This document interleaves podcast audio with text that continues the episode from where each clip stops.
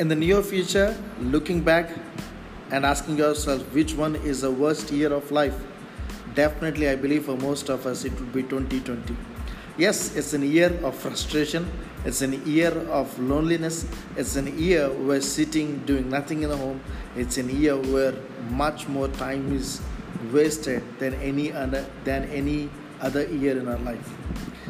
Well, we have a good news for you by the grace of God, we have planned uh, to start recordings, uh, to do the podcasts on various topics on, on life.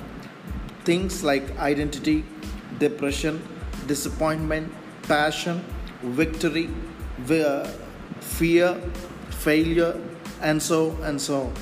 And starting from today, we are going to uh, do different pod- audio podca- podcasts. And if there is anything that you are uh, interested to listen to, please feel free to message us uh, to 770 2277573 or email us at jpodcasts jpodcasts number 7 at the rate gmail.com thank you. See you soon